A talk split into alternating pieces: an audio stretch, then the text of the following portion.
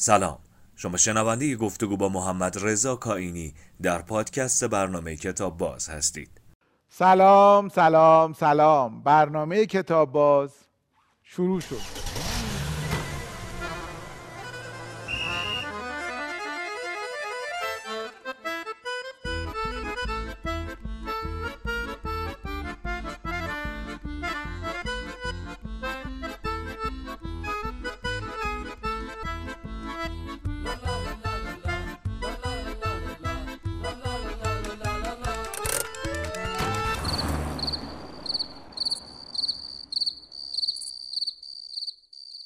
آقای محمد رضا کاینی پژوهشگر تاریخ به کتاب باز خیلی خوش اومدی. خیلی متشکرم. سلام عرض می‌کنم خدمت بینندگان ارجمند و حضرت عالی. خوشحالم از این برنامه‌ای که خودم بهش علاقه مندم و می‌بینم معمولا در اینجا حضور پیدا کردم. ارادتمندم باعث افتخار ماست که شما این برنامه رو می‌بینید و علاقه دارید. جناب کاینی پژوهشگر تاریخ یعنی چی؟ زیاد از من پرسیدن این رو من جوابی که دادم معمولا این است که تاریخ علمی است که می‌پردازد به هویت انسان. تاریخ علمی است که می‌پردازد به هویت انسان. چون پیشینه انسان. یا تاریخ به تاریخ انسان. خب هم تاریخ همون مرور بر رویدادهایی است که هویت او رو ساخته دیگه خب پیشینه او رو ساخته. بنابراین هر انسانی که به هویت خودش علاقمند باشه و بخواد خودشو بشناسه و پیشینه خودشو بشناسه طبعا باید به تاریخ مراجعه کنه. نوعی هویت سازی است برای انسان تاریخ نویسی و که تاریخ سازان کسایی هستن که هویت انسان رو تونستن کشف بکنن به بدل تحقیق خودشون. من اینجوری می‌فهمم حالا نمی‌دونم شاید بقیه چیز دیگه بگن. من یه کتابای تازگی ها می‌بینم خیلی برام جالبه. نخوندم حالا شاید شما بدونین. مثلا تاریخ چیست؟ یه کتاب خیلی قطور. یا فلسفه تاریخ. بله. این فلسفه تاریخ که همین جدیدن دیدم. بله. بسیار هم کتاب قطوری بود. یعنی چی فلسفه تاریخ؟ حالا فلسفه تاریخ معمولا اون منحنی ذهنی و فکری است که گذر تاریخ و وقایع تاریخ رو شکل میده. یعنی نهایتا مستفاد از تاریخ به عنوان قواعدی که میشه اونا رو به کار برد. یا شاید ما معتقد باشیم مثلا نمیشه اونا رو به کار برد. این ذهنیت نویسنده است که تونسته مثلا یک سری فرمول ها رو کشف کنه از وقایع تاریخی یا فکر می‌کنه که کشف کرده. بستگی داره حال دونه دونه بخوایم مطرح کنیم ببینیم که چی هست. معمولا چنین معنایی رو از فلسفه تاریخ قصد می‌کنن. حالا اینکه چقدر واقعیه یا هست یا نیست یا حرف دیگه است. ما تا چه حد می‌تونیم به تاریخ اعتماد کنیم؟ اگه منظورتون این تاریخ نگاری است که در دست به هیچ تاریخی نمی‌تونیم به طور مطلق اصلا اعتماد بکنیم چون هیچ حرفی نیست که نقضش گفته نشده باشه. شما هر چی بگید چند نفر پیدا میشن دقیقا نقطه مقابلش رو میگن. بنابراین اعتماد به تاریخ خوبه ولی نسبی است. و بستگی داره به میزان تتبع شما و منابعی که در دسترس دارید و یعنی نهایتا ما به یک نقطه نظر شخصی خواهیم رسید. نه لزوما. چون بخشش ممکنه مشترک باشه. بالاخره واضحات و متواترات ولو به طور نسبی می‌تونه ذهن ما رو درگیر بکنه به عنوان یه اصل ثابت. اما حداقل در حدودش و در شود مبانیش و در پیامدهاش و اینا می‌تونیم برای نظر شخصی داشته باشه دو تا سوال. یکی اینکه شما چطور به تاریخ علاقه من شدی والا خود نمی‌دونم خودم آدم همین الان ممکن بره یه غذایی بخوره بعد ببینه با ذائقه‌اش جوره و دیگه خیلی به اون غذا علاقمند بشه تا آخرش هم بخوره. یعنی از کی سیر مطالعه تاریخی رو شروع من کردی؟ والا مادرم قبل از اینکه برم مدرسه ابتدایی بهم سواد یاد داده روزنامه میخوندم قبل از اول ابتدا. بعد یه ستونهایی داشت این روزنامه ها که حالا غیر از عکس ها که عکس تاریخی خیلی دوست داشتم و بعدها هم مثلا یکی از کارم تا همین الان هم عکس تاریخی جمع می‌کنم از عکاسا و از آلبوم های قدیم و اینا این ستون های مناسبت های تاریخی که معمولا کیهان اطلاعات جمهوری هم بود اون زمان اینا رو میخوندم کم کم دیدم خیلی خوشم میاد. بعد موضوعات مرتبط با اون ستون ها هم رفتم کم کم کتاباشو گرفتم خوندم و اینا. بعد یه دفعه دیدم که همه چیز دارم می‌خونم. ناخودآگاه خیلی آدم نمی‌تونه بگه که تو چرا این شغلی شدی یا تو چرا اینجوری شدی. بعد واقعا مادرم خیلی دوست داشتش که من پزشک بشم. اون زمانی هم که ما مدرسه می‌رفتیم دو تا شغل خیلی وجیه وجود داشت. همه دوست داشتن بشن. یکی می‌خواستن دکتر بشن که خلبان. اصلا یادتون باشه اون فضا مادر منم رفته بود یه سری عرض شود که روپوش سفید خریده بود بچگی که بچه من در آینده دکتر میشه اینا رو می‌خوام تنش بکنم. خلاصه ما کلی نگرانی و قبل برای خانواده آفریدیم با این کارامون.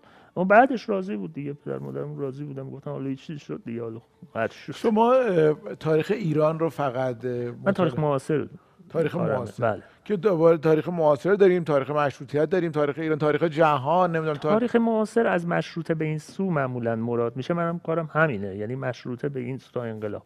و قبلش زیاد نه چندان نه. یعنی ممحض نبودم. یه کلیاتی همه می‌دونن ما می‌دونیم گاهی قادی چیزا میگم ولی خیلی تخصصی شده. اصلا نمی‌تونه که همه اینا رو بدونه و بفهمه اینا. منم آخه نوع تاریخ پژوهیم خیلی خوندن کتابایی نیست که همه خوندن. من میگردم آدماش رو پیدا کنم. و یه چیزایی دست آدم میاد وقتی تو زندگی تاریخ سازا وارد میشه باهاشون رفیق میشه. چه کسایی هستن؟ کسانی هستن که مشارکت داشتن در ساخت و پرداخته شدن وقایع. اسمشون در رفته تو وقایع. بعد یه چهره خیلی افسانه گون و عجیب غریبی ابهت عجیب غریب دارن میری تو زندگیشون باشون قهوه می‌خوری بعد از اون پیر شدن یه التماس می‌کنن فردا بیا ما اینجا بی حوصله کس دیگه به ما سر می‌زنه. آخه اصلا یه جمله دوباره که از اون جمله تکراری که بله. من البته باش موافقم هستم.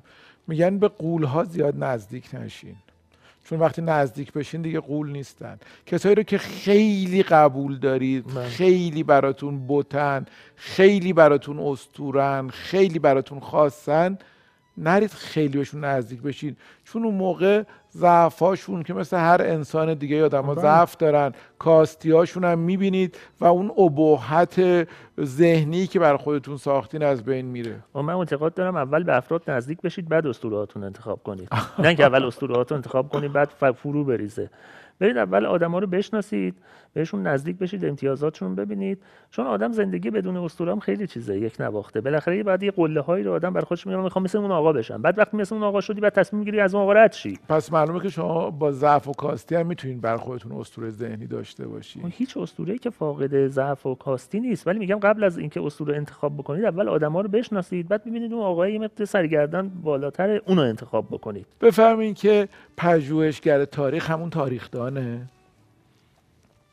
می‌تونه یعنی یه نصابی از اطلاعات رو داشته باشه که بشه تاریخدان اما در اون نصاب اطلاعاتی که همم هم خوندن و تکراریه متوقف نشه بعد بشه پژوهشگر بره خودش بر بنیاد اون چه که هست تحقیق بکنه یافته های جدیدی هم پیدا کنه. ای بسا هرچی هم تو ذهنش بود بریزه بیرون بعدش.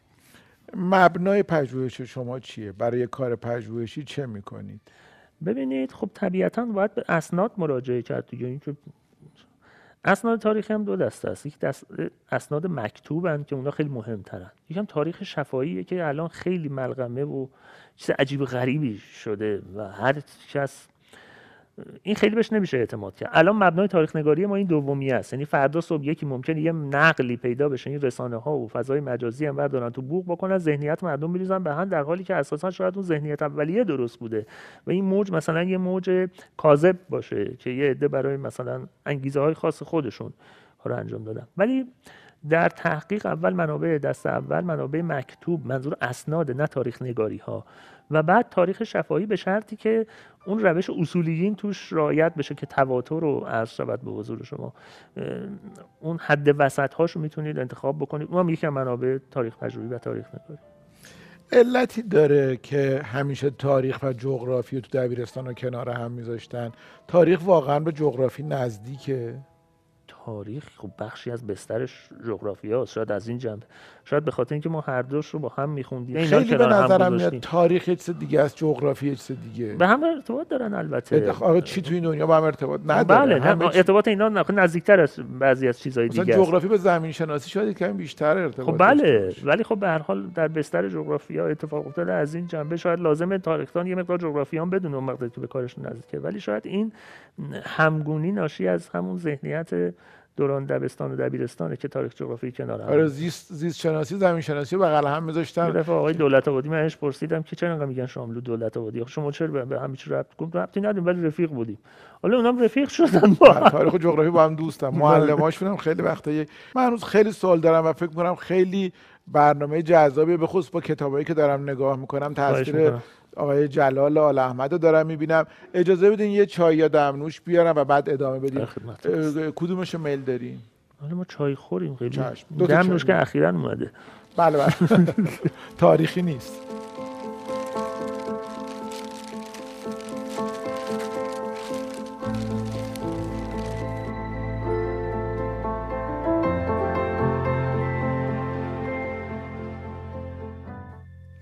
جناب کاینی شخصیت تاریخی مورد علاقه شما چه کسی هستن؟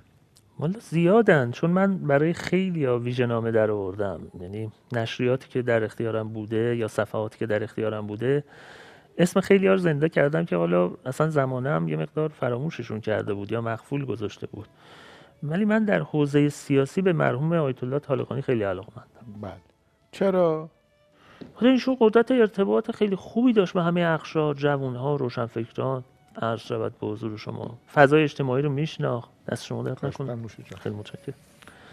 و خیلی هم تلاش کردم برای بازشناسی ایشون و خروجیش هم نسبتا بد نبود. یه مقدار ما تونستیم فضای طالقانی پژوهی کشور رو تحت تاثیر قرار بدیم. چون در انحصار یه گروه خاصی بود و من اینو نمیپسندیدم.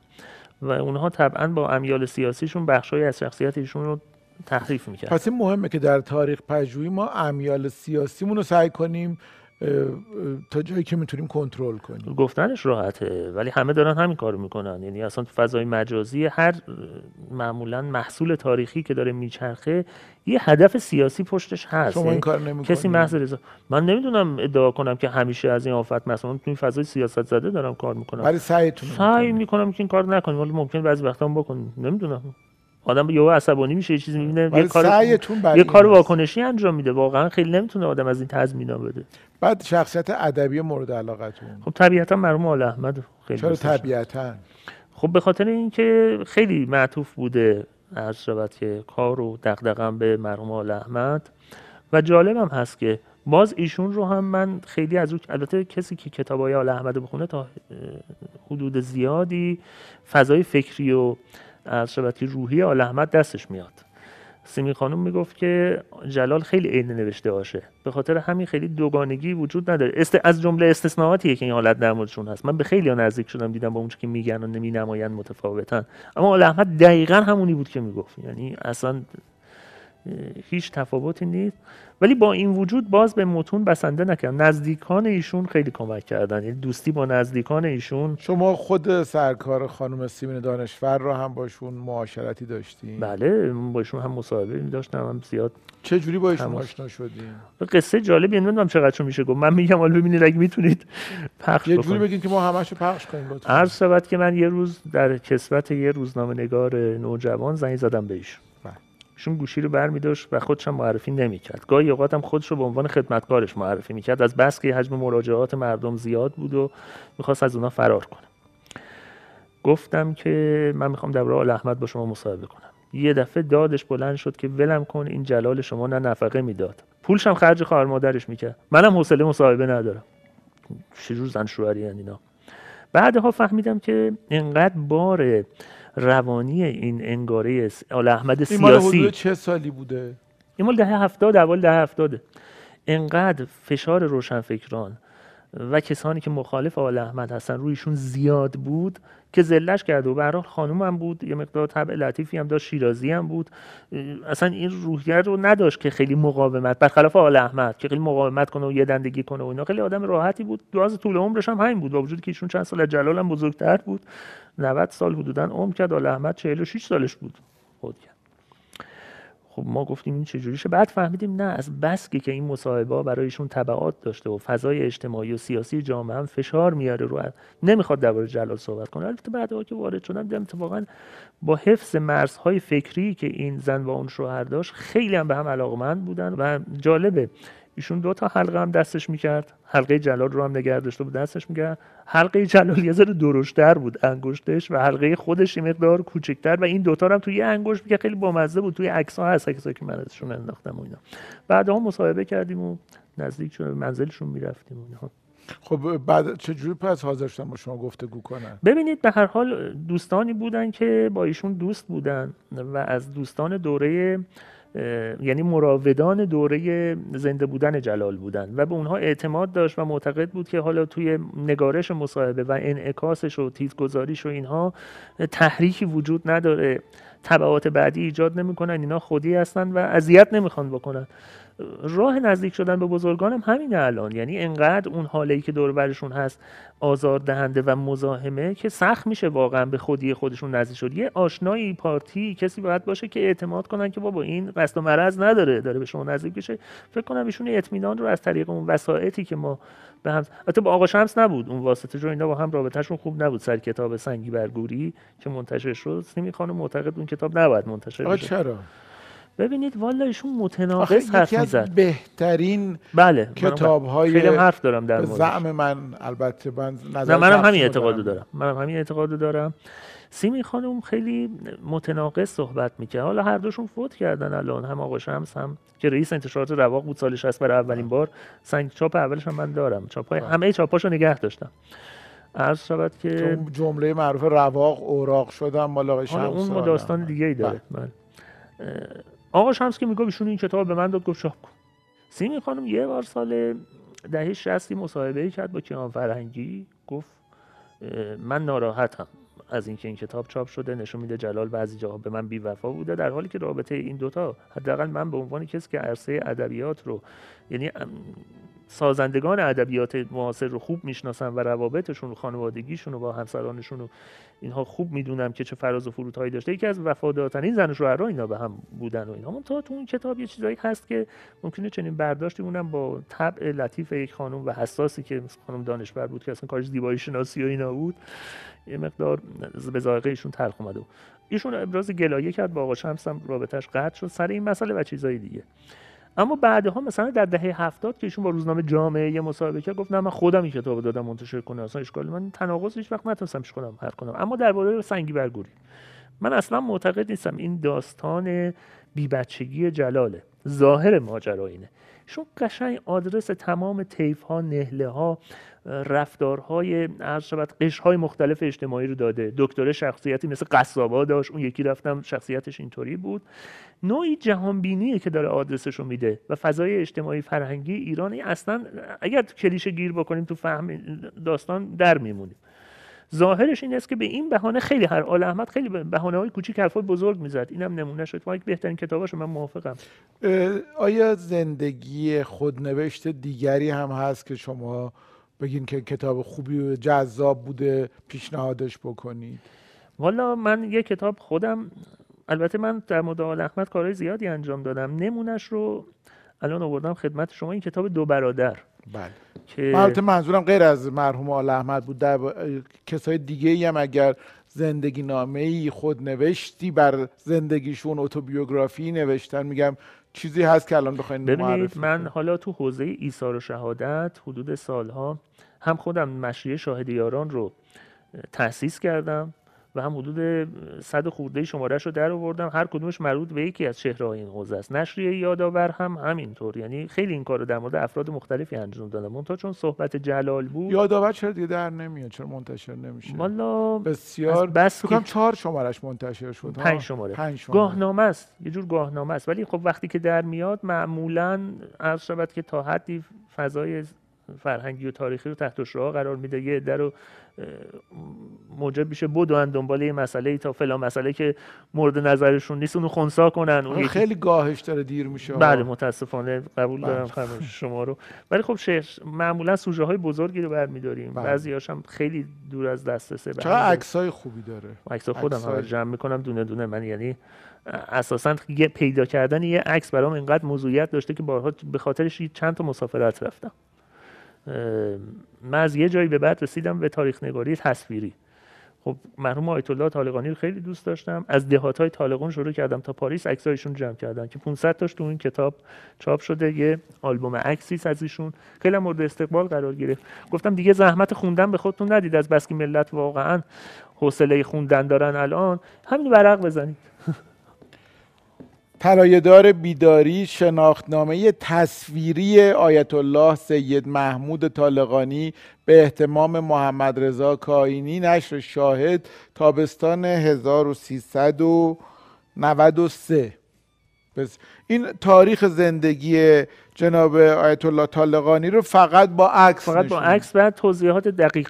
که این کجاست و چه جوریه از بعد به تولدشون یعنی از شناسنامهشون شناسنامه قدیمشون که مال عهد رضا تا سنگ مزارشون این خیلی کار شیرینیه. چرا ادامه نمیدین برای سایر بزرگان دوست دارم ولی چاپ کتب نفیس و کتب تصویری الان خیلی به نفع ناشرا ناشرا که همه دارن متاسفانه ورشکست میشن. یعنی چاپ این کتاب یه نوع سوبسید بودجه دولتی می‌خواد و خوشبختانه این نشر شاهد این کارو کرد که این خیلی ارزون در بیاد و در دسترس مخاطب قرار بگیره.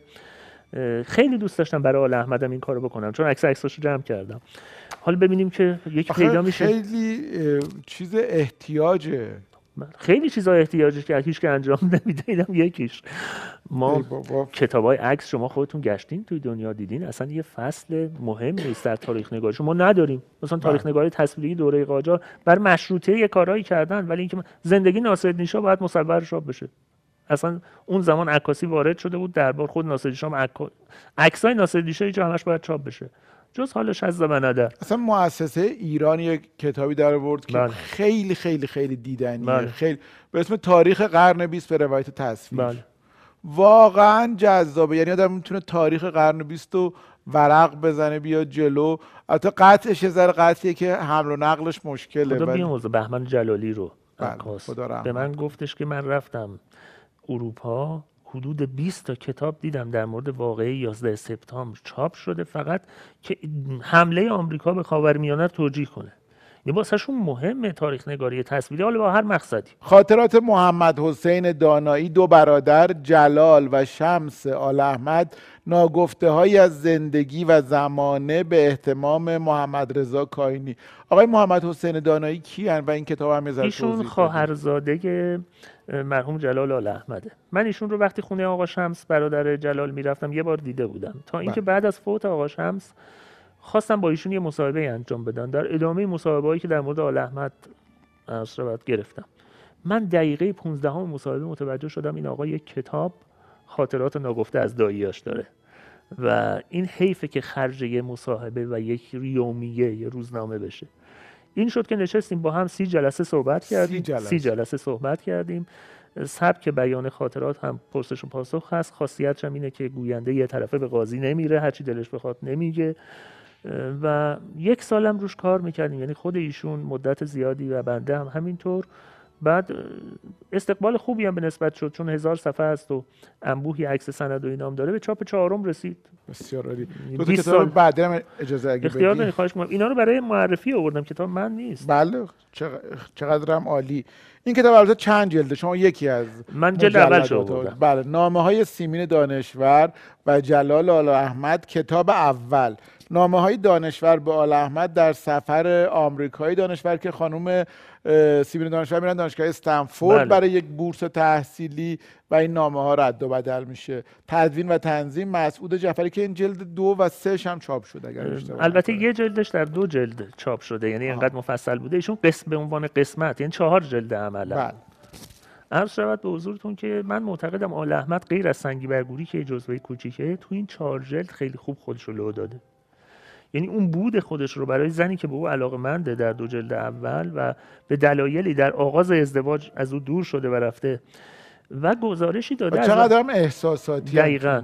به آدم مثلا باورش نمیشه که جلال آل احمد تند و تیز بله. اینقدر احساساتی و رقیق القلب اینجا هنوزم تند و تیز هست ولی وقتی در مراز ابراز علاقه می‌رسه ابراز علاقهش هم گاهی تند و تیزه. ولی خودشه دیگه همون بله. یکی هست. متا اهمیتش اینه اون دو جلد اول وقایع نهضت ملی تو اوج خودش یعنی سال 31 و 32 اوج دعواها و کشمکش هایی که جناح نهضت ملی و دربار داشتن و خودشم جزو جناح دکتر مصدق بود خیلی خوب منعکس کرده. من نمی‌دونستم آل احمد روز نه اسفند از کسایی بوده که جلو خونه مصدق بوده.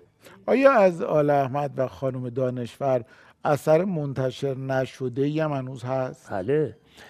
حدود چند هزار صفحه یادداشت داره آل احمد که منتشر نشده و نزد یکی از شود که فامیلشون آقای دانایی یعنی محفوظ جاش. محفوظ و امید انتشارش روزی هست. بله خیلی تلاش می‌کنم. اون تا آل احمد چون در قضاوتاش خیلی سریحه بعضی ها افرادی که در موردشون صحبت کردن زندن. مثلا حالا مثلا در مورد اینها این قضاوت های تند و سریح و انعطاف ناپذیر آل احمد مثلا چقدر بشه. و اینم نبود. یعنی آقا شمس که می‌گفت همیشه می‌رفتم پیشش می‌گفتم یادداشت‌های جلال کجاست؟ ایشون یه بیرونی داشت خونش توش یه کتابخونه میگم این پشت. رفتیم یه روز پشت گشتیم هیچ خبری نیست. احتمالا سرقت شده بود. سه نسخه آخه از این یادداشت ها بود. چون مهمه یه مقدار در صحبت کنیم خوبه. بعد از فوت آل احمد سه تا وصی داشت. یکی آقا شمس بود یکی سیمین خانم بود یکی مرحوم پرویز داریوش بود و یکی آقای گلستان. آقای گلستان از اول کنار کشید گفت من نیستم. با همون خلقیاتی که داره اون رو من نمی‌تونم. اوصیای جلال هر کدوم یه نسخه از این کپی. کپی هم اون زمان سخت بود. اصلا دستگاه کپی خودش یه آلت جرم سیاسی بود اون زمان تکثیر و اینا. ولی کردن و یه نسخه دادن به عرض شود که آقا شمس. یه نسخه پیش سیمین خانم بود و اصل نسخه. علاوه بر اون کپی یه نسخه پیش داریوش بود. داریوش که معلوم نشد نسخهش چی شد آقا شمس هم که ازش بلند کردن. مون سیمی خانم سیمی خانم هم اصلا با توجه به اون فضای ذهنی که براش به وجود آورده بودن من عرض کردم دهه هفته چه جوری حرف می‌زد در مورد جلال. طبعا این مسئله منتفی شده بود تا ایشون فوت کرد. خانم ویکتوریا دانشور به عنوان وسیع وارث ایشون خواهر بله. سیمین دانشور این خونه رو نهایتا به این نتیجه رسیدن که واگذار بکنن به شهرداری. و لحظه ای که می‌خواستن اسباب اساسیه رو جمع کنن اسباب اساسی سیمین رو جمع کنن بینن چه دفترها یاد این افتاد پایین. و در اختیار آقای دانایی قرار گرفت و ایشون هم ظاهرا کپی های مختلفی تهیه کرده و جای از امنی نگهداری می‌کنه. یه روزی بالاخره منتشر بشه سیمین خانم هم یادداشت داره. آقا شمس هم یادداشت هایی داره. و جالبی که خیلی یادداشت منابع مهمی خیلی خیلی جالب. و روزنگاشتن دیگه. این بله. به صورت روزنگاشته. و بخش زیادی از یادداشت های اونام به جلال برمیگرده. چون هم در حیات جلال و هم در ممات او درگیر این مسئله بودن بخش زیادی از یادداشتش یعنی آل احمد پژوهی همچنان الان یکی از منابع مهم مثلا برای بررسی دوره قاجار روزنامه خاطرات اعتماد و سلطنت بله. است. اصولا این روزنامه ها واقعا های تاریخی میشن. اصلا سنتی بود تو دربار. بله. روزنامه نگاری یاد می‌گرفتن. بله.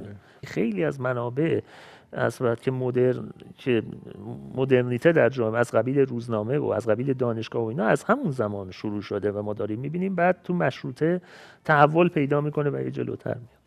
بسیار ممنونم. ما اینجا سردیس بعضی از بزرگان ادب فارسی رو داریم. خواهش می‌کنم یکی رو به یادگار از ما و کتاب باز قبول کنیم خواهش می‌کنم. بفرمایید خواهش می‌کنم. اختیار خب من قبلا دیدم انتخاب های دوستانتون. طبیعتا من باید آل احمد انتخاب کنم دیگه.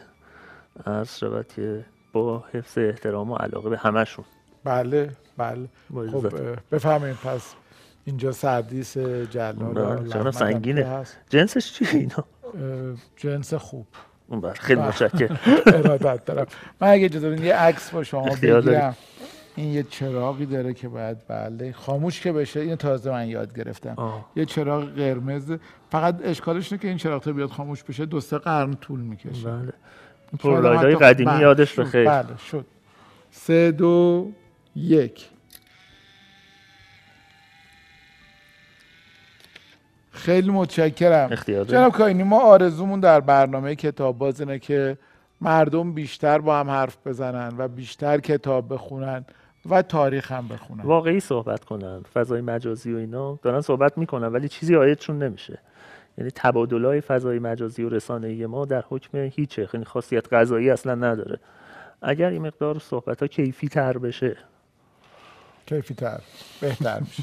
خیلی خیلی متشکرم. ارادتمندم. برقرار باشید